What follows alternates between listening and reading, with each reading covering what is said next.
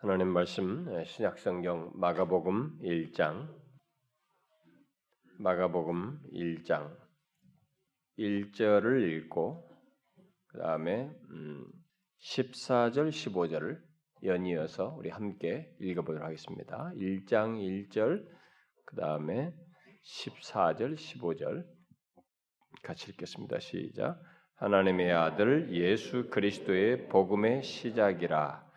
요한이 잡힌 후 예수께서 갈릴리에 오셔서 하나님의 복음을 전파하여 이르시되 때가 찼고 하나님의 나라가 가까이 왔으니 회개하고 복음을 믿으라 하시더라.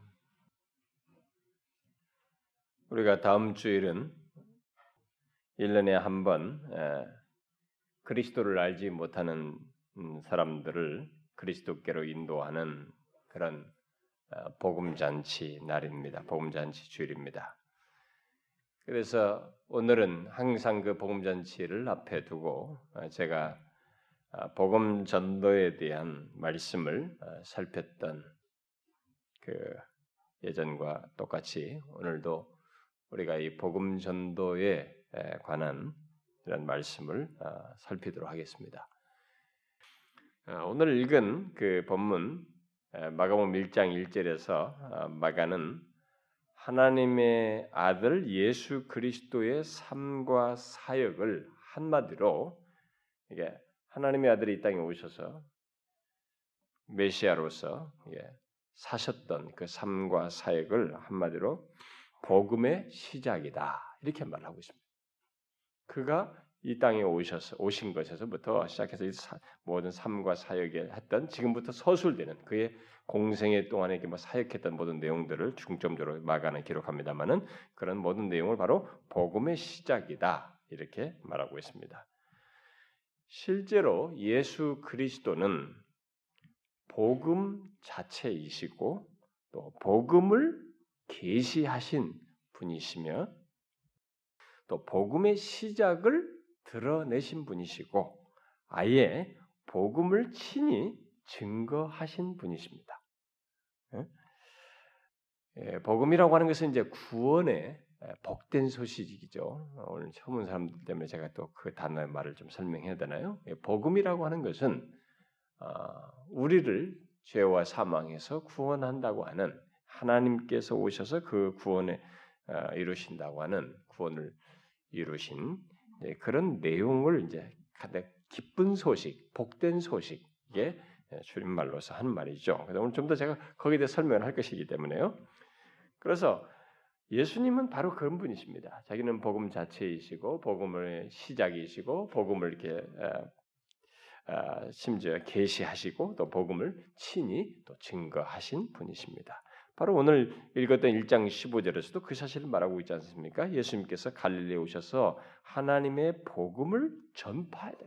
자신이 복음이시기도 한데 또 복음을 전파해야 돼. 그래서 전파하기를 그 전파한 복음의 내용이 뭐냐? 때가 찼고 하나님 나라가 가까이 왔으니 회개하고 복음을 믿으라. 인류 역사가 계속 기다려온 때가 있었습니다. 인간이 죄로부터 해결될 길이 없는데 그 죄로부터 해결받을 수 있는 그 타이밍이 때가 차서 마침내 하나님이 오심으로써 예수 그리스도가 오심으로써 이렇게 구원의 길이 열렸는데 바로 그것을 하나님 나라가 가까이 왔다. 그러니 회개하고 복음을 믿어라. 이렇게 예수님께서 증거하셨다는 거죠. 그리고 예수 그리스도께서는 거기서 한 걸음 더 나아가서 그의 제자들에게 자기 자신도 복음을 전했지만 말씀하셨지만은 자기 제자들에게 둘씩 둘씩 짝지어서 보내면서 하나님 나라가 임한 것을 곧 복음을 전하라 전하라고 명하셨죠.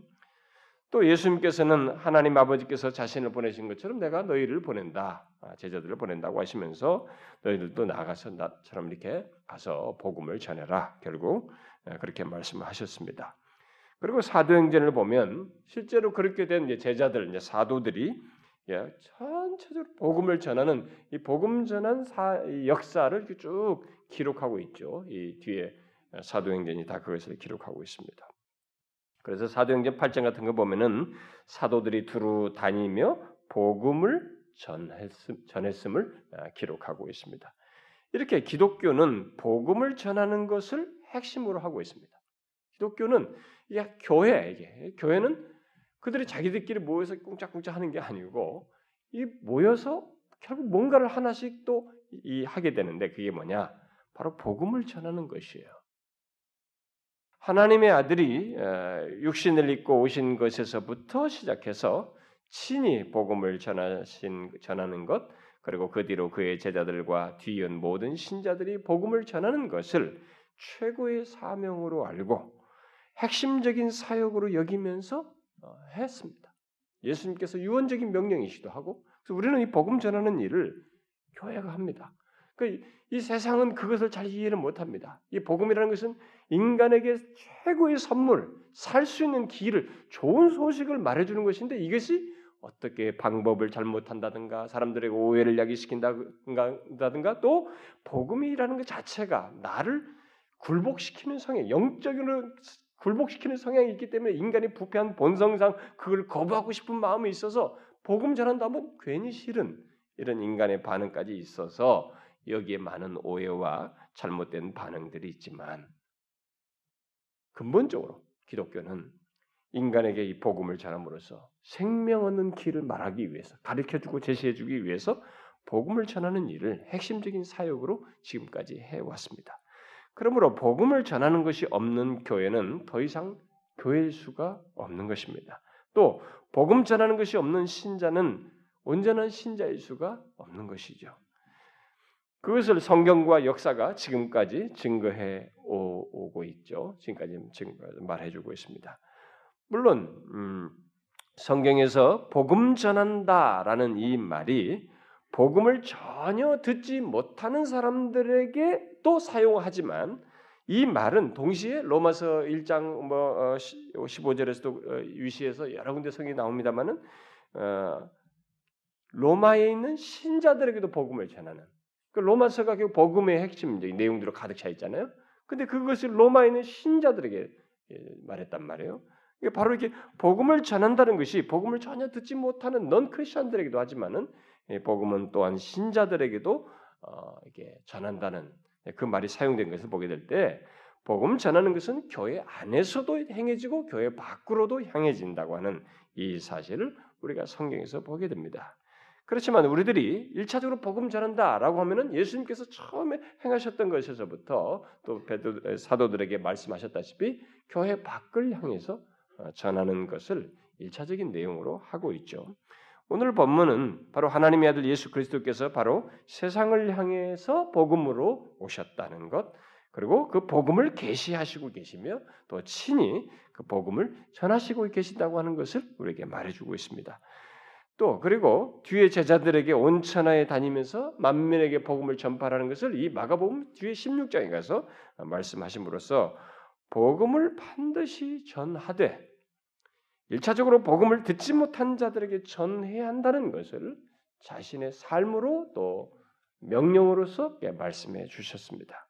자, 그러면 이제 한 가지 질문을 해야 되겠습니다. 우리가 복음을 전한다라고 할 때에 교회는 바로 그것인데요. 우리 교회는 바로 그것을 하는 것인데 복음을 전한다고 할 때 그 말이 무엇을 말할까요? 복음을 전한다라고 할 때 그러면 이 말은 구체적으로 뭘 말할까? 제가 앞에서 그냥 이 단어상의 의미 복된 소식이다 이 정도만 말했으면 더 구체적으로 복음을 전한다고 할 때 그것이 그 말이 무엇을 뜻할까요? 반대로 이렇게 생각할 수도 있습니다. 누가 전하는 것뿐만 아니라 여러분들이 복음을 들어서 여기 왔다고 볼 수 있는데 교회당에 그럼 여러분들이 복음을 어떤 사람이 전해서 여러분이 들었다고 할 때 복음을 듣는다고 할 때 그 뭘 듣는 것을 두고 복음을 듣는다라고 말할 수 있을까요? 성경은 그것이 이렇게 오늘 그 우리들처럼 오늘날의 많은 사람들이 생각하는 것처럼 복음을 전한다. 이 말은 사람을 교회에 데려온다. 뭐 이런 식으로 말하지 않죠. 어, 예를 들어서 뭐 또 어떤 경우는 예수 믿으면 참 당신이 지금 어려운 문제들이 다 해결돼요. 행복해집니다. 잘 됩니다. 어? 만사형통합니다. 이게 성경이 말하는 복음이 아닙니다. 오늘날 우리들은 이렇게 사, 복음을 전한다 보면 이렇게 사람을 교회로 데려온다든가 이렇게 예수 믿으면 잘 됩니다, 행복해집니다, 복 받습니다, 이런 정도의 말하는 것이 복음을 말하는 것이 아니다 이 말입니다. 그럼 뭔가 그것을 알기 위해서는 우리는 일단 성경에서 복음을 전한다는 말, 뭐 이제 그게 헬란 말로는 유앙겔리제 타에, 유앙겔리 타에라는 말인데요. 예, 그런 말에 이 복음을 전한다는 이 헬란 말의 용어를 용례를 좀 볼 필요가 있습니다. 그 말이 예, 다양한 문맥 속에서 이제 사용되고 있습니다만은 일단 이 말이 사용될 때 대체적으로 한 네다섯 가지 정도의 내용이 중점적으로 이렇게 연관되어서 이 말이 사용되고 있습니다.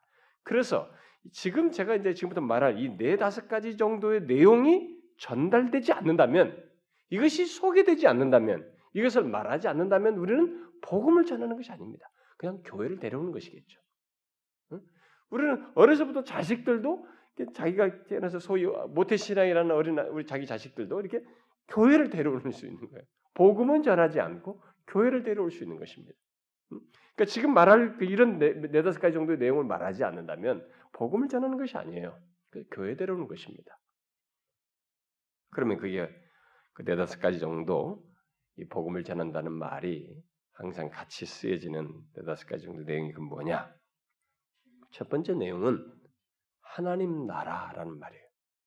성경에서 복음을 전한다라는 말이 나올 때는 하나님 나라라는 말과 함께 쓰여집니다. 그래서 예를 들어서 한 구절만 읽어드리면 마태복음 사 장에서 예수님께서 온 갈릴리에 다니사 그들의 회당에서 가르치시며 천국 복음을 전파하시매 이렇게 말했어요. 여기서 천국이란 말로 나온 것이 하나님 나라예요. 하나님 나라 복음을 전파하셨다 이렇게 말하고 있습니다. 오늘 본문 이 십사 절에서도 하나님 나라가 가까웠으니 복음을 믿으라. 이 복음을 얘기하면서 하나님 나라가 같이 거론되고 있습니다. 그러면 왜 하나님 나라가 복음과 관련될까요? 응? 이게 복음을 전한다는 말을 하려면 하나님 나라를 말해야 된다는 얘기인데, 그럼 하나님 나라가 왜 이 복음과 관련돼서 복음을 전한다고 할 때 반드시 말해야 할 내용으로서 언급되고 있을까요? 그것은 성경은 말하기를 하나님 나라에 들어오기 이전의 인간의 상태, 이 조건을 흑암의 나라라고 말을 합니다. 그러니까 마귀의 권세 아래 있는 나라로 말하고 있는 것입니다. 그래서 어, 그러면 그것을 달리 말하면 죄와 사망과 마귀의 권세 아래 있는 것을 말합니다. 근데 바로 그런 마, 죄와 사망과 마귀의 권세 아래 있는 인간에게 하나님 나라가 임한, 어? 다시 말해서 여기서 나라라는 말은 통치를 말하는데 일 차적으로 그러니까 하나님의 통치가 임하는 것입니다. 그 이전까지는 마귀가 통치자예요. 죄가 통치하는 것입니다. 사망이 자기를 지배했는데 예수 그리스도를 믿음으로써, 복음을 믿음으로써 하나님의 통치가 어떤 사람에게 임하는 것입니다. 여러분과 저도 예수 믿기 전에 과거에 어? 내가 왜 이렇게 죄를 범하는지도 모르고 죄를 범하는 것이에요. 응? 그 왜요? 죄가 나의 왕인 것이에요. 그리고 그런 죄를 통해서 나를 흑암으로 자꾸 죄악된 것으로 모는 사단이 나의 왕이었기 때문에 그렇게 하는 것입니다. 그래서 여러분들이 알다시피 세상에 이게 똑똑하고 잘 나가는 사람이랄지라도 뭐 그가 무슨 장관이든 무슨 설사 무슨 아무리 교수이고 뭐 사회적 지위가 있어도 자기 욕심에 이끌려서 살지 않습니까? 그게 뭡니까? 죄의 지배 아래서 사는 것입니다. 죄가 통치자예요. 사단이 통치자인 것입니다. 그런데 하나님의 통치가 누구에게 임한다? 예수 그리스도를 믿어, 복음을 믿어 어떤 사람에게 하나님의 통치가 있게 된다. 이게 바로 복음이에요. 그 다음부터 이 사람은 하나님의 통치 아래서 삶으로써 죄와 사망과 마귀라고 하는 이 권세의 통치가 여기에는 성립이 안 되는 것입니다. 인간에게 이런 변화가 있게 된다. 예수 그리스도를 믿으면 이런 역사가 있게 된다라는 것을 말해주는 것입니다. 그래서 당신이 예수 그리스도를 믿으면 이제는 모든 죄와 사망과 마귀의 권세를 잊지 않냐고 하나님의 통치 아래 있음으로써 하나님이 당신의 주권자가 되어 당신의 삶과 인생의 모든 운명을 인도한다. 이 복된 소식, 그래서 이 복음을 얘기할 때는 이 하나님 나라가 그래서 같이 언급되는 것입니다. 바로 하나님 아들 예수 그리스도께서 이 땅에 오심으로써 임하게 된 이 하나님의 통치, 하나님 나라가 우리를 죄와 사망과 마귀의 권세로부터 건지우셨다, 구출되게 하신다. 바로 이 소식을, 하나님 나라의 이 소식을 말하는 것이 바로 복음이라는 것이죠. 여러분들은 이런 복음을 들으셨습니까? 그리고 복음을 전한다고 할 때는 이런 얘기를 하십니까? 우리는 해야 되는 것입니다. 이 사람들이 지금 뭘에 의해서 살아가는지를 알아야 됩니다. 자기가 열심히 돈 벌고 막 열심히 목표를 향하지만 그게 다 뭐냐 이거. 그게 우리가 돈이 필요하고 모든 게 다 필요하지만 중요한 것은 노예처럼 끌려간다는 것입니다. 자기가 목표를 두고 열심히 가고 있지만 이상하게 그것이 자기의 노예가 되는 거예요. 우리도 똑같이 예수 믿는 사람도 돈도 쓰고 피로도 있고 다 있습니다. 근데 이것이 우리의 주인은 아니에요. 권세자는 아닌 것입니다. 하나님의 도구로 쓰실, 사용하도록 주신 것이죠. 그래서 하나님의 통치 아래 있는 것과 죄와 사망과 마귀의 통치 아래 있는 것은 다른 것입니다. 바로 예수 그리스도를 믿음으로써 이런 변화가 있게 되는 것이에요. 이 복음을 말하는 것이, 이게 이제 이 하나님의 나라를 말하는 것이 복음을 말하는 것이죠. 복음을 전파한다라고 할 때 거기에 함께 내포돼서 말할 수 있는 것입니다. 여러분들은 이렇게 복음을 듣고 또 복음을 이렇게 전하셨습니까? 저는 한 가지 재미있는 생각이 드는 것은 뭐냐면, 예수 믿는 사람들 중에 의외로 많은 사람들이 하나님 나라를 죽어서 천국 가는 것 정도만 생각해요. 너무나 많은 사람들이. 지금부터 하나님 나라에 들어와야 되는 거예요. 하나님의 통치 아래 있어야 그 사람이 영광스러운 영원한 나라로 잇대어서 가는 것입니다. 이것은 복음을 들음으로써 되는 것이에요. 복음을 믿어라. 하나님 나라 가까웠으니 복음을 믿어라. 복음을 믿음으로써 되는 것이에요. 그러니까 그래서 이 하나님 나라를 제대로 알지 못하면서도 신앙생활을 한다는 것은 굉장히 우리가 잘못된 게, 좀 너무 이게 어, 왜소하게 예수를 믿는 막 그런 것이 되겠죠. 그래서 우리가 전하는 복음을 듣고 그리스도를 통치를 받는 사람, 그는 바로 이제 죄와 사망과 마귀의 권세가 더 이상 권세를 발휘할 수 없는 나라, 곧 하나님 나라에 들어가게 된 것을 말하는 것이죠. 들어가게 된다는 것을 말하는 것입니다. 그러므로 복음을 전한다는 것은 단순히 교회에 데려오는 것이 아니고 하나님 나라가 그에게 임하는 것, 곧 하나님의 통치가 그 사람에게 임하게 되는 것이고 결국 그의 나라에 들어가는 것을 말하는 것입니다. 그래서 우리가 그 나라가를 이렇게 함께 복음을 전할 때 이 얘기해야만 하는 것이죠. 그래서 하나님 나라를 이제 하나님의 통치를 이제 받는 사람들은 이제 변화가 생기게 되죠. 뭡니까? 이 세상이 아무리 뭐 어떻다 할지라도, 혼란스럽다 할지라도, 아무리 큰 재난이 일어나고 또 절망스럽고 고통스러운 일이 있다 할지라도, 그 모든 상황 속에서 죄와 사망을 정복하신 예수 그리스도가 자신의 주님이시고 그가 우리를 영원한 생명으로 인도하시는 계속적인 통치 속에서 그렇게 하실 것을 믿기 때문에 흔들리지 않는 것입니다. 소속 자체가 하나님 나라에 속한 자이기 때문에 흔들리지 않게 되는 것이죠. 그래서 복음을 믿으면, 예수 복음을 전한 복음을 제대로 믿게 되면 이런 일이 실제로 있는 것입니다. 아, 교회를 다닌다고 예수를 믿는다고 하는데도 자기가 어느 나라에 속했는지, 자기 소속도 변명하지 않아서 맨날 들쑥날쑥 갈등하고 이쪽으로 왔다 갔다 하는, 어? 이래게 됐단 말이에요. 죄, 어? 죄 권세 아래 있는 자처럼 살다가 뭐 이렇게 이렇게 하지 않는단 말이에요. 주님의 통치를 받는 자인 것을 자신이 알게 되는 것이죠. 그것 때문에 상당한 자유와 기쁨을 얻게 되는 것입니다. 바로 그것이 복음을 전함으로써 있게 되는 거예요. 어떻습니까? 우리는 그 하나님 나라의 복음을 전하고 있습니까? 바로 이와 같은 하나님 나라의 복음을 전하고 있어요. 하나님의 통치를 받음으로써 얻게 되는 흔들리지 않는 구원의 복음을 전하느냐는 것입니다. 그것이 복음을 전하는 거예요. 음? 첫 번째 내용입니다. 두 번째는 성경에서 복음을 전한다는 말을 할 때 항상 같이 사용되어지는 내용, 언급되는 내용이 하나님 나라와 함께 또 뭐가 있냐면 하나님이 있어요. 하나님. 오늘 본문 일 절 십오 절에서도 복음을 말하면서 그 중심에 있는 예수 그리스도를 말하면서 하나님의 아들이다. 이렇게 말을 하고 있고 그래서 하나님을 말하죠. 그 나라를 말할 때도 하나님의 나라다. 이렇게 말을 하고 있죠. 그리고 복음을 말할 때 이제 데살로니가전서 이 장 이 절이나 팔 절과 구 절 사이에서 보는 것처럼 복음을 하나님의 복음이다. 이렇게 말을 합니다. 음? 복음을 하나님의 복음이라고 데살로니가전서에서 말을 해요.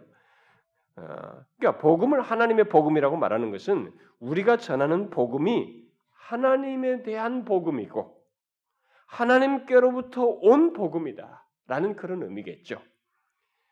그래서 하나님께, 하나님에 대한 복음이라고 하는 것은 하나님께서 그의 독생자를 음? 우리를 위해 주시고 그토록 세상을 사랑하시며 우리와 화목하기를 원하셨기 때문에 하나님에 대한 복음이다라는 말을 우리가 쓰는 것이고 또 성령을 통해서 우리의 아버지가 되셔서 우리와 인격적인 교제를 하기를 원하시기 때문에 그렇게 하나님은 우리에 대한 사랑과 이런 거룩한 동기를 가지고 불타는 사랑과 자비와 긍휼을 가지고 우리를, 우리를 대하시고 그렇게 독생자를 보내서 그 원하심이 있기 때문에 하나님에 대한 복음, 복음을 말할 때 하나님의 복음이다. 이렇게 말하는 것입니다. 바로 복음에는 이 바로 이와 같은 하나님의 우리를 향해서 구원을 주시고자 하는 하나님 편에서의 모든 행동들이 같이 언급되기 때문에 하나님의 복음이다라고 말하는 것이에요. 그래서 복음을 말할 때는 그 하나님을 말하지 않을 수가 없는 것입니다. 응? 하나님이 뭐지? 하나님이 세상을 이처럼 사랑하사 이렇게도 말하는데 그 성경에도 그렇게 우리를 사랑하셨다라고 하는 것을 함께 말하게 되는 거죠. 하나님은 거룩하신 분이에요. 죄를 가까이 할 수 없는 분입니다. 우리는 우리들의 자아도취에 빠져가지고 내가 괜찮은 사람이라고 착각하지만은 그건 우리들끼리 얘기입니다. 그리고 칠십 년, 팔십 년 동안 살 동안 우리끼리 계속 제잘거리듯이 몇십 년 동안 떠들, 떠들 정도의 그 내용입니다. 거룩하신 하나님 앞에 서면 우리는 아무것도 아닙니다. 우리는 그분 앞에서 상종할 수도 없고 가까이 갈 수도 없는 그런 존재예요. 그분께서 그런 우리와 교제하고 화목하기 위해서 그 길을 독생자를 보내어서 십자가에 달려 죽게 하심으로써 이 일을 원하셨고 그렇게 성령을 통해서 우리를 아버지라 부르며 우리와 교제하기를 원하셨기 때문에 바로 이런 복음을 말할 때는 복음을 전할 때 이 내용이 들어가지 않을 수 없어요. 그래서 하나님의 복음이다라고 말하는 것입니다. 우리를 구원하시기 위해서 독생자를 보내셔서 보내주신 바로 그 하나님을 전하는 것이 결국은 복음을 전하는 것 속에 포함하는 것이죠. 그래서 궁극적으로 그 하나님을 아버지라 부르면서 그와 교제를 갖도록 하는 것이 복음을 전하는 것입니다. 어떻습니까? 여러분은 바로 그 하나님을 전하십니까? 우리가 복음을 전한다라고 할 때 바로 이런 하나님을 전하느냐. 여러분 이 하나님을 들으셨습니까? 그래서 여러분들은 나를 향한 하나님의 사랑이 얼마나 큰지를 알고 교회를 나오기 시작했습니까? 신앙생활 하기 시작했습니까? 아, 교회 가면 좋아. 좀 인격 함량 차원에서 좋고 가면서 사람들도 어울리고 노년에 좀 종교생활 장수한데 그게 또 종교생활 하면은 장수한다니까 좀 사교적인 것도 가져야 돼. 그 수준입니까? 그 사람은 복음을 들은 게 아니에요. 껍데기입니다. 지금 장수 정도가 아니에요. 죄로부터 영원히 살 수 있는 길을 말하는 것입니다. 바로 그런 하나님의 사랑을 알게 하는 것이에요. 이게 복음을 전한다는 말 속에 포함되어 있는 것입니다. 여러분은 여기 앉아 계신 분들은 최소한 하나님께서 자신을 얼마나 사랑하시는지 그래서 그리스도를 보내셨다는 이 사실을 분명히 마음을 확신하게 생생하게 알고 계십니까? 예? 그게 복음을 전한다는 말입니다. 복음을 전하려면 바로 이 하나님을 얘기해야만 합니다. 그 다음에 세 번째로 성경에서 복음을 전한다고 하는 말과 함께 사용되지는 또 다른 말이 있는데 그것은 바로 예수 그리스도입니다. 응? 우리가 복음을 말할 때 가장 주되게 말하는 것이 바로 이 내용이죠. 예수 그리스도입니다. 그래서 일반적으로 예수 그리스도의 복음이다. 이렇게 말을 합니다. 본문 일 장 일 절에서부터 시작해가지고 고린도후서 사 장, 구 장, 십 장에서 그리스도의 복음으로 복음을 말할 때 앞에 수식어를 그리스도의 복음이라고 말하죠. 우리들이 복음을 그리스도의 복음이라고 말할 때 이것도 똑같습니다. 그리스도께서 복음을 세상에 가져오셨고 또 그것을 구체적으로 드러내셨기 때문에 우리가 그리스도의 복음이다라고 말하는 것이죠. 그리스도가 아니었다면 우리는 복음을 알 수가 없습니다. 아니, 복음이라는 것이 존재치가 않습니다. 예수 그리스도를 제외하고 복음이라고 하는 것을 말할 수가 없어요. 설사 구약에서 예언적으로 복음에 대해서 말을 했다 할지라도 그것은 예수 그리스도를 끼고 얘기하는 것입니다. 그리스도께서 복음을 가져오지 않으시면 그런 내용들은 사실 쓸모가 없는 것이죠. 다 구름에 뜬구름 잡는 얘기에 지나지 않는 것입니다. 특히 세상은 영적인 흑암 상태에서 죄와 사망과 마귀의 지배 아래서 소망 없이 그저 멸망을 향해서 치닫는 것밖에 없는 것입니다. 예수 그리스도가 없으면 아무런 것을 이 세상에 대해서 희망을 얘기할 수 없습니다. 그냥 어, 우연하게 태어났고 그저 막 먹고 살기 하다가 죽으면 끝. 그 이유까지는 생각도 못하고 그냥 죽는 것. 그것밖에 안 되는 것입니다. 인간에게 있어서 근본적으로 이 모든 고달프게 우리에게 끝없이 따라있는 이런 사망의 문제를 해결할 수 있는 이 문제에 대해서 답은 예수 그리스도를 얘기하지 않으면 말할 수가 없는 것입니다. 그래서 예수 그리스도의 복음이라고 말하는 것입니다. 하나님의 아들 예수 그리스도께서 육신을 입고 오심으로써 우리에게 복음을 가져온 거죠. 음? 복음을 구체적으로 드러내신 것입니다. 특히 성육신 하에서 우리를 구원하시려는 하나님 아버지의 마음과 뜻을 드러내시며 십자가에 달려 죽으시고 부활하심으로써 참된 생명과 구원을 알고 얻게 하셨던 것이죠. 이것이 바로 복음을 말하려면 이것을 얘기하는 것이 예수 그리스도 안에 있는 이 구원을 말해야만 하는 것입니다. 네? 어떻습니까? 여러분들은 예수 그리스도를 말하십니까? 복음을 전한다고 할 때? 한 말로 예수의 이름만 아 예수 그리스도 믿으면 다 돼. 이 말, 이 말을 쓰는 게 아닌 것입니다. 응? 예수 그리스도로 말미암아서 우리에게 어떤 일이 일어났느냐 말이지. 그분이 이 복음을 펼쳐 보인 것을 우리가 말해야 하는 것입니다. 복음을 말한다는 것은 그거예요. 근데 제가 항상 안타까운 것은 뭐냐? 여러분들이 다 나름대로 교회 신앙생활 했던 사람들 중에 상당수가 우리 교회에 와서 처음에 새신자반을 경험하면서 여러분들이 거듭난 것 십자가를 공부하면서 십자가를 보면서 아 십자가를 내가 이렇게 생생하게 공부하지 못했다. 이렇게 말한다는 거예요. 그리고 어떤 사람들은 아 이거 다 안다. 다 알긴 뭘 다 알아요.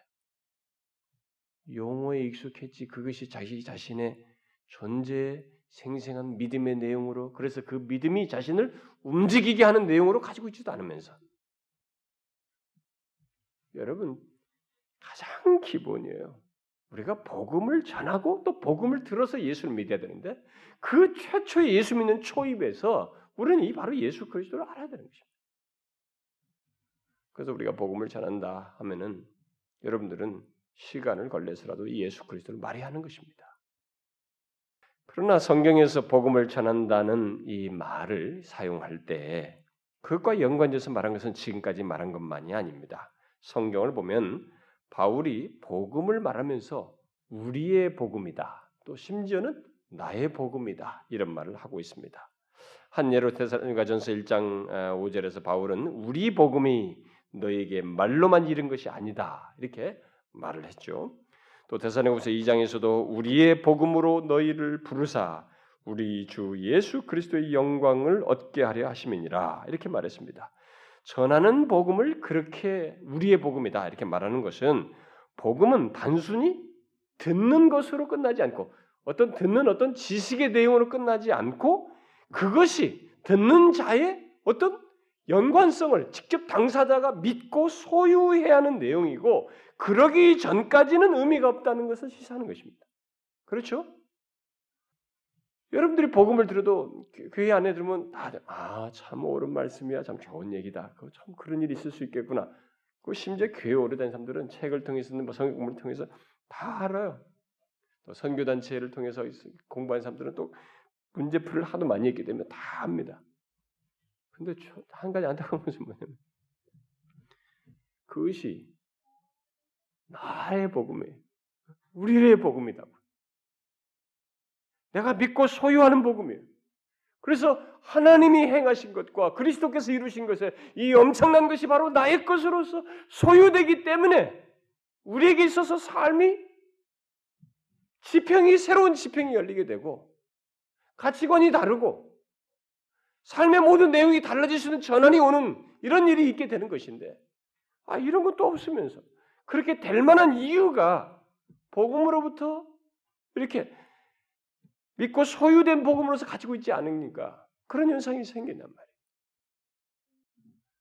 아닙니다, 여러분. 복음은 바로 우리들이 믿고 소유해야 하는 그런 내용이에요. 따라서 우리가 복음을 전한다고 할 때 그 말 속에는 복음을 듣는 사람이 자신이 들은 그 복음에 대해서 전심으로, 전심을 다해서 개인적으로 반응하도록 돕는 것이 있어야 되는 것입니다. 이 사람에게 아, 하나님은 이런 거야, 이런 걸 잘 알아들어. 이렇게 하는 것으로 되지 않아요. 그 사람이 이 복음이 바로 당신을 위한 것인 것을 믿도록 전심으로 개인적으로 인격적으로 반응하도록 도와야 되는 것입니다. 그게 우리가 복음을 전한다는 말입니다. 그래서 복음은 우리의 복음이 되고 나의 복음이 되어야 한다 이 말입니다. 그리 될 때 그는 복음 안에서 기쁨과 자유를 얻는 것은 물론이고 복음을 부끄러워하지 않게 된 것입니다. 복음을 자신이 소유하지 않으면 복음을 부끄러워하게 돼요. 그 내용의 부유함을 자신의 내용으로 소유되지 못하면 복음을 위해서 뭐 생명을 아끼지 않는다. 이건 도대체 다 뭐야? 그렇게까지 예수 믿을 필요 없다. 그래도 여러분 종종 그러잖아요. 음, 교회 다니는 사람들 중에 보통 부모님들이 자식들에게 그런 얘기 많이 한다고 그러잖아요. 야야야 예수 그렇게 믿을 필요 없다. 응? 그렇게 또 뭘 이렇게 열심히 너무 믿냐? 적당히 믿어라. 응? 이렇게 말한다죠? 그런 사람들은 꽝이에요. 미안하지만. 복음을 소유한 사람들은요. 복음을 부끄러워하지 않았고 복음을 위해서 심지어 생명을 아끼지 않는 이런 일이 있었어요. 저는 여러분들에게 여러분 복음을 위해서 생명을 아끼지 마세요. 지금부터 생명을 다 바치십시오. 이렇게 말하지 못합니다. 그것은 우리가 복음을 소유하고 알게 되면 그것이 자신으로 하여금 그러고도 남을 만큼의 가치를 알기 때문에 그런 마음이 생기는 것입니다. 네? 물론 시련과 죄로 인해서 이런 것이 흔들릴 수도 있어요. 지, 지속하지 못할 수는 있지만 그러고도 남을 만큼의 가치를 복음 안에서 본다는 것입니다. 그런데 그런 것도 모르고 야 예수 적당히 믿어라. 그렇게 가르친다면 그것은 잘못된 것이죠. 물론 복음은 누구든지 다 그렇게 받아들여져서 좋은 반응을 갖는 것은 아닙니다. 복음을 거절하는 사람도 상당히 많죠. 우리가 그것을 다 예상해야 됩니다. 복음을 전할 때 우리는 모두가 전심을 다해서 개인적으로 반응하는 것은 아니라는 것을 보게 됩니다. 어떤 사람들은 처음부터 거절하고 또 어떤 사람은 처음에는 긍정적으로 아, 좋게 생각해요. 또 심지어 교회에 나와서 열심히 다니기까지 합니다. 그러나 어느 순간에 아 이런 것이라면 나 못 믿겠다 해서 복음으로 인한 시련과 어떤 어려움이 겹자 딱 등을 돌려버립니다. 복음은 그렇게 다른 반응들이 있습니다. 그러니까 우리는 그런 다른 반응을 예상하고 복음을 전해야 합니다. 성경은 복음을 전한다라는 말을 할 때 어떤 대상을 구체적으로 지목하지 않고 모든 사람에게 전할 것을 말합니다. 그들 중에서 분명히 반응이 다르고 다 이해하지 못하고 뭐 이, 이, 거절하는 일이 있다 할지라도 대상을 가리지 않고 모두에게 전할 것을 얘기합니다. 그래서 우리가 미리 선짐작을 할 필요가 없습니다. 예수님께서 마가복음 십삼 장에서 복음이 민족에게 전파되게 할 것이다. 또 십육 장에서 너희는 온 천하에 다니면서 만민에게 복음을 전파해야 된다. 그래서 우리에게 대상을 가리지 않고 복음을 전할 것을 그러니까 우리가 이렇게 이 사람은 될 것 같고 저 사람은 안 되고 이렇게 생각할 필요가 없다는 것입니다. 그래서 복음에 대한 복음에 대해서 사람들이 어떤 반응을 볼 것인지를 또 미리 앞서서 생각할 필요도 없습니다. 그것에 앞서서 대상을 구분하지 말고 모든 사람에게 우리는 전해야 합니다. 왜냐하면 하나님께서는 모든 사람, 모든 인류가 회개하기를 원하시거든요. 음? 창녀도 회개하기 원하시고 가장 악한 사기꾼도 회개하기를 원하셔요. 음? 그리고 가장 젠틀한 사람도 회개하기를 원하십니다. 대상을 가리지 않아요. 로마서 십 장에서 바울은 유대인이나 헬라인이나 차별이 없음이라 한 분이신 주께서 모든 사람의 주가 되사 그를 부르는 모든 사람에게 부유하시도다. 누구든지 주의 이름을 부르는 자는 구원을 받으리라. 이렇게 말했습니다. 그러므로 우리는 모든 사람에게 복음을 전해야 합니다. 저는 이 지역에 특별히 제가 우리가 우리 주변에 있는 모든 대상들에 다 복음을 전해드리겠습니다만은 저는 이 지역의 어린아이들과 이 청소년들에게 복음을 좀 집중적으로 전할 수 없을까 이런 생각이 참 항상 들어요. 마음에 부담이 있습니다. 그들에게 복음을 전해서 사실 우리 교회가 이렇게 어린 세대들이 유치부나 유초등부나 막 이 중고등부가 갑수록이 격감되는 세대인데 사실 이들이 이들의 천국이 되도록 하는 교회가 되는 것이 사실 우리 교회가 가장 잘하는 일이 아닐까 저는 막 이런 생각이 참 많이 듭니다. 그래서 어린아이들의 이 회심의 역사를 우리가 교회에서 계속 보고 막 그렇게 가르치는 가운데 아이들이 회심하고 어린아이 때부터 또 그들이 자라서 결국 하나님의 신실한 백성이 되어서 사회로 나가게 되면 우리가 이 시대가 어둡다 어둡다 막 계속 타락하고 막 도대체 통제가 안 되는 말이죠. 이게 막 이 모두가 자폐증 환자처럼 말이죠. 밀실에서 혼자 이 컴퓨터만 하다 보니까 인격적인 이 교감과 인격적인 이 성숙이 안 돼가지고 대학생이 돼도 사회인이 돼도 이 뭔가 이 인격에서는 결함투성인 이런 사회적 구조 속에서 그러다니까 뭐 사람 죽여도 양심의 가책이 없는 이런 세대 속에서 뭔가 이 사회에 어? 확실한 이 답을 가지고 신앙을 가지면서 견고하게 살아가는 그런 다음 세대들을 배출해내는 것이 그들에게 뭐 야 너들도 세상 사람들 똑같이 많이 배워라 또 똑똑해라 뭐 이걸 가지고 될 게 아니란 말이에요. 그것은 부가적인 것이고 그런 것을 통솔할 수 있는 딱 사용할 수 있는 그 중심에 회심한 사람으로서 하나님의 뜻과 영광을 알고 살아가는 어린 생명을 여기서 양육해서 배출하는 것이 사실 다음 세대를 위해서 교회가 할 수 있는 최고의 투자가 아닌가. 저는 우리 교회가 그 다음 세대를 위해서 그런 대답을 좀 제시할 수 있는 교회가 됐으면 좋겠다는 소원이 강렬해요. 그래서 우리 교회가 가치 있게 여기서 온 힘을 쏟아야 할 것이 다른 무엇보다도 복음을 전해서 영혼들을 구원하는 것인데 또 영적으로 혼탁한 이 시대에 복음을 온전히 전하고 진리를 전하고 시대를 비추는 것인데 바로 그 일을 하는 데 있어서 어른들도 하겠지만은 특별히 다음 세대를 위한 이 어린 세대들을 예, 그들에게 야 사탕 줘가지고 무조건 해가지고 야 교회만 꼭 나와야 된다 이렇게 붙잡아두는 게 아니라 참 이 아이들이 변화되는 거 있잖아요. 인격이기 때문에 여러분 꼬마도 단숨에 안 바뀐단 말이에요. 이 중심에 변화가는 것은 하나님의 역사 속에서 그 아이들이 하나님을 알아가면서 아 내가 이렇게 사, 이쪽으로 가야 되겠구나 이것이 형성된단 말이에요. 그런 진실한 신자들을 어린아이 때부터 세우고 어? 진리를 소유해서 세상을 향하도록 하는 일을 우리가 해야 되지 않는가. 우리는 그 일을 우리 주변에서부터 하게 되고 또 이 나라 안에서도 우리가 어떤 시골이나 이런 데도 가서도 복음을 전하는 돕는 일을 하면서도 그 일을 할 수 있고 심지어 선교지에 가서도 우리는 바로 그런 것들을 생각하면서 선교를 할 수도 있겠죠. 우리 교회가 그런 데 좀 눈을 떠서 사역하면 어떻겠냐. 대상들을 가리지 않고 복음을 전하되 다음 세대를 생각해서 이 어린 아이들을 진리로 전해서 회심하도록 하는 일을 우리가 해야 되지 않나. 저는 그런 생각 속에서 지금도 주일학교 사역에 대한 미련이 있습니다. 저는 정말로 제가 말이 벌써 이미 이렇게 어투가 용어 자체가 이게 책들을 이렇게 자꾸 이렇게 에, 이게 제 나이 수준에 맞는 책들이 있다 보니까 용어가 이게, 이게 대학생 용어이고 작년 용어로 바뀌었습니다만은 한 번 이렇게 좀 기경을 해서라도 제가 이 어린아이 수준으로 이렇게 용어를 바꾸어서라도 저는 주일학교 어린아이 사역을 해보고 싶은 마음이 한켠에 정말로 남아 있어요. 아직도 제가 그 어, 일찍이 그 열 살 때 은혜를 체험하고 어, 이렇게 회심도 했을 뿐만 아니라 제가 이 전도사 시절에 유치부에서부터 이렇게 설교를 하고 그랬었거든요. 유치부에는 막 옛날에 공간도 없을 때 팍팍하네.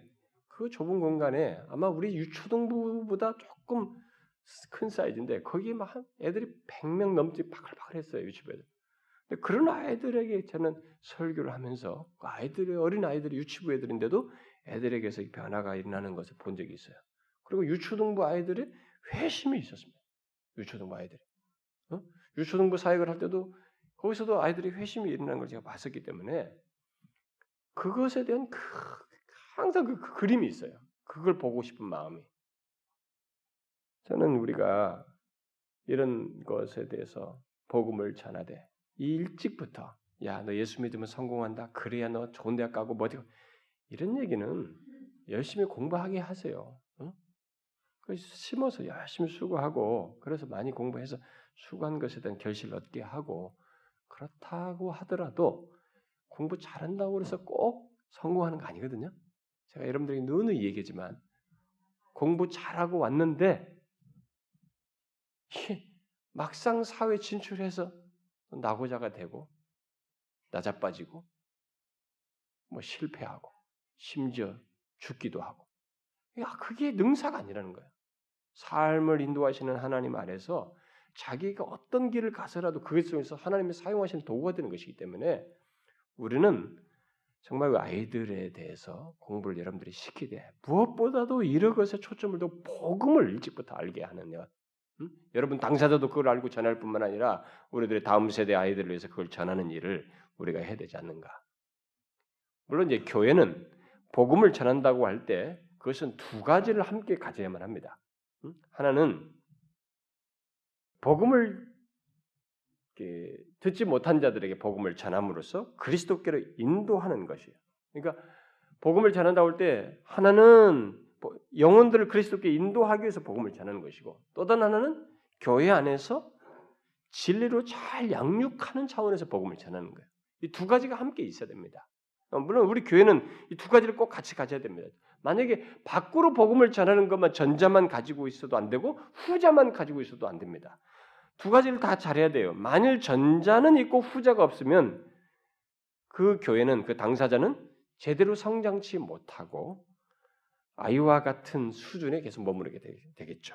반대로 교회 밖의 사람들에게는 복음을 전하지 않으면서 교회 안의 사람들을 잘 양육하고 진리로만 양육하게 된다면 그 교회는 저출산, 무슨 고령화된 사회나 가정처럼 노인만 있게 되고 다음 세대의 아이는 없는 그런 교회가 될 뿐만 아니라 잘 양육받았다는 것도 실상은 잘 먹는데 활동이 없어서 비만 걸린 거 있잖아요.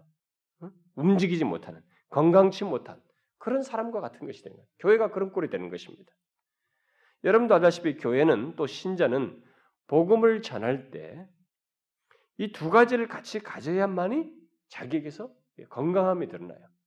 여러분 아시죠? 우리가 복음을 전할 때 전하는 당사자에게 생기를 갖게 하는 일이 생깁니다. 내가 이 사람에게 복음을 전했는데 내가 생기가 있어요. 마치 몸의 근육이 발달해서 발달해지듯이 건강해지는 일이 있게 되는 것입니다. 우리들이 싸구려 복음을 전하지 않고 앞에서 말한 것처럼 성경에서 말하는 복음 전도를 하려다 보니까 우리 교회가 여러분들이 대접을 하다 보니까 상대적으로 열매가 적을 수 있어요. 상대적으로. 그리고 어려움이 또 있을 수 있습니다. 뭐 제가 듣기로는 어떤 분은 막 노인들만 무조건 이천 원씩만 주면 다 온다고 그러더라고요. 복음잔치 하면은 다. 사실 우리가 복음을 제대로 전하려고 하면 열매가 적을 수 있습니다. 상대적으로. 그리고 어려움도 많을 수 있어요. 그러나 열매와 상관없이 일단 우리가 복음을 전하면요. 당사자에게 어떤 일이 일어납니다. 우리에게 생기가 생겨요. 특히 그 과정에서 굴욕을 당하고 무시를 당하고 어려움을 겪으면서 우리는 성숙하게 됩니다. 주님의 마음도 알게 되고 사도들의 앞서 갔던 선지자들과 사도들의 길에 서면서 우리에게 성숙이 생겨요. 이런 면에서 교회는 그 성도들은 복음을 전하는 것과 진리로 양육하는 것 두 가지를 함께 갖는 구조를 가져야 합니다. 그러니까 우리들이 가지고 있는 우리 교회 선교들 있잖아요. 남선교회든 뭐 여선교회든 뭐 청년부든 성년부 뭐, 뭐 주일학교든 뭐든 간에 또 뭐 겜트든 뭐 구역 모임이든 간에 모든 기관이 사실 우리가 이런 두 개의 구조를 가지고 있어야 돼요. 밖으로 복음을 전하고 우린 진리로서 이 양육되기 건강해지는 것. 만약 이런 것이 없이 우리가 다른 것들을 잘하고 있다면 어? 아, 이 두 가지는 없는데 우리끼리 아주 튼튼해. 관계 아주 좋아. 그러면 그 기관이나 그 그룹은 쪼개져야 합니다. 우리가 안 쪼개지면 하나님이 쪼개요. 대체적으로 그렇습니다. 역사가. 그런 구조와 체계로 바꾸도록 해야 돼요. 우리 교회 겜트는 원래 그런 의도로 만들어졌잖아요. 최소의 사람으로 한 유니트를 구성해서 그 사람들이 그 사람들을 이제 사람들을 그 모임으로 이끌어서 친교 속에서 복음을 전하고 그리스도께로 인도하려고 하는 것, 또 교회에 나온 지 얼마 안 된 사람들을 잘 세워주기 위해서 겜트가 세워진 거 아닙니까? 그러므로 우리는 이 실제로 이 각 겜트가 이 목적을 잊지 말아야 돼요. 그래서 복음을 밖으로 전하고 우리 안에서 그들을 세우고 양육하는 이 두 개를 같이 가져 균형 있게 가져야 됩니다. 그래서 정말로 우리는 항상 이게 균형 있는 교회 신자의 모습을 가져야 합니다. 요즘 우리는 우리 시대적으로 우리나라의 복음 전파가 안 된다. 또 서울 같은 데는 더 그렇죠. 힘들다고 말하고 있습니다. 그러나 여러분, 복음을 전하는 것은 우리 힘으로 되는 거 아닙니다. 처음부터 그걸 알고 시작하면 그래도 자유할 수 있어요. 내가 이렇게 했는데 왜 안 되지? 이렇게 생각할 것 없어요. 이것은요, 복음 전하는 것은 성령의 능력으로 되는 것입니다. 이걸 진실로 믿어야 됩니다. 우리가 전하는 복음을 통해서 성령 하나님께서 사람의 마음을 굴복시키시고 통치하시기 때문에 또 그리해야만이 진실한 신자가 되고 구원을 얻기 때문에 우리는 그 성령 하나님을 힘입어서 복음을 전해야만 합니다. 다시 말해서 안 되고 힘드는 것을 염려하거나 두려워할 필요가 없다 이 말입니다. 여러분, 우리 모두 우리 자신의 능력과 수고를 의지하지 말아야 돼요. 성령 하나님의 능력을 의지하면서 복음을 전하고자 해야 됩니다. 그 가운데서 사람이 회심하고 변화되는 것을 보기를 구해야 한다는 것입니다. 그것이 없는 우리 교회를 한번 상상해 보십시오. 우리 안에서 뭐 회심하는 것도 없고 말이 이렇게 야 성령의 역사가 없이 진리로 이렇게 잘 양육되고 사람들이 변화되는 것도 없는 그런 교회를 한번 상상해 보라 이거예요. 만일 우리에게 이런 것이 없다면 우리는 맛을 잃은 소금에 지나지 않을 것입니다. 곧 밖에 버리워서 밟힐 수밖에 없다는 것입니다. 우리 교회의 생명은 복음 증거와 진리로 양육하는 가운데서 영혼들이 소생되고 변화되고 복음의 부요함을 누리도록 하는 것입니다. 예? 아, 우리 교회 오면은 돈 잘 버는 거, 그게 우리 교회 목적 아니에요. 그거 있을 수 있어요. 그건 하나님께서 하십니다. 예?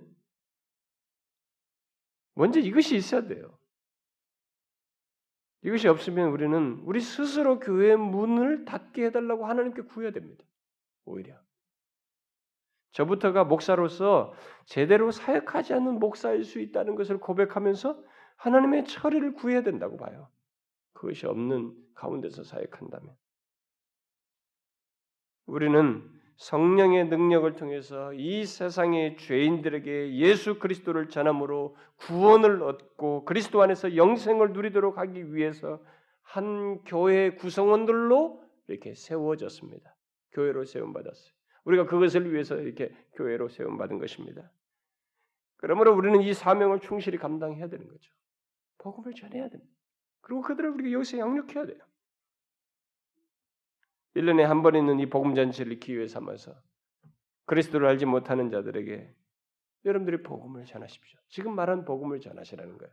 그래서 그리스도께로 인도하라는 것입니다. 특히 그것이 우리의 잔기술로 되지 않기 때문에 정말로 기도하면서 성령 하나님의 능력을 의지하면서 해야 된다 이 말입니다. 여러분, 인격의 변화만큼 어려운 게 없어요. 여러분 질병을 고침받고 이것도 굉장히 놀라운 얘기예요. 근데 그, 그 변화는 무엇으로 가기 위함이냐면 죄사함 받은 자의 내면의 변화, 그 인격의 주님을 향하도록 하는 내면의 변화로 가기 위한 수단이에요. 초입이에요. 그런데 우리에게 여기 와서 누가 복음을 듣고 성령께서 역사하셔서 그 사람을 마음을 중심으로 변화시키셔서 인격의 변화가 하나님께로 나오는 변화가 있게 된다. 그건 기적이에요, 여러분. 그것보다 큰 기적이 없어요. 예? 죽었다 살아난 사람과 그 육체가 살아나는 것이고 이 영혼이 살아나는 것이에요. 영혼이.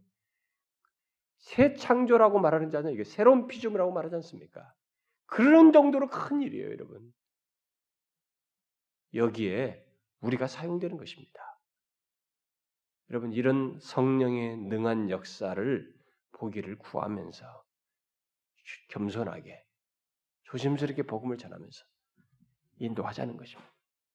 그래서 그들 가운데 정말 이런 기적의 역사가 우리 교회 안에서 끊임없이 일어나는 것을, 심지어 어린아이들 안에서도 그것이 일어나는 것을 보기를 구하자. 저와 여러분이 할 일은 바로 그겁니다. 그것을 위해서 우리를 교회로 구성시켜 주셨습니다. 여러분, 다음 주에 기도하면서 영혼들 인도하시고요.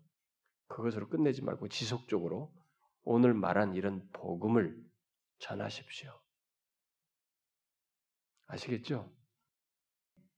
기도합시다. 아버지, 감사합니다. 우리에게 먼저 복음을 들려주셔서 감사합니다. 그래서 우리가 죄와 사망과 마귀의 권세 아래 있지 않냐고 하나님의 통치 아래 있게 해주심을 감사합니다.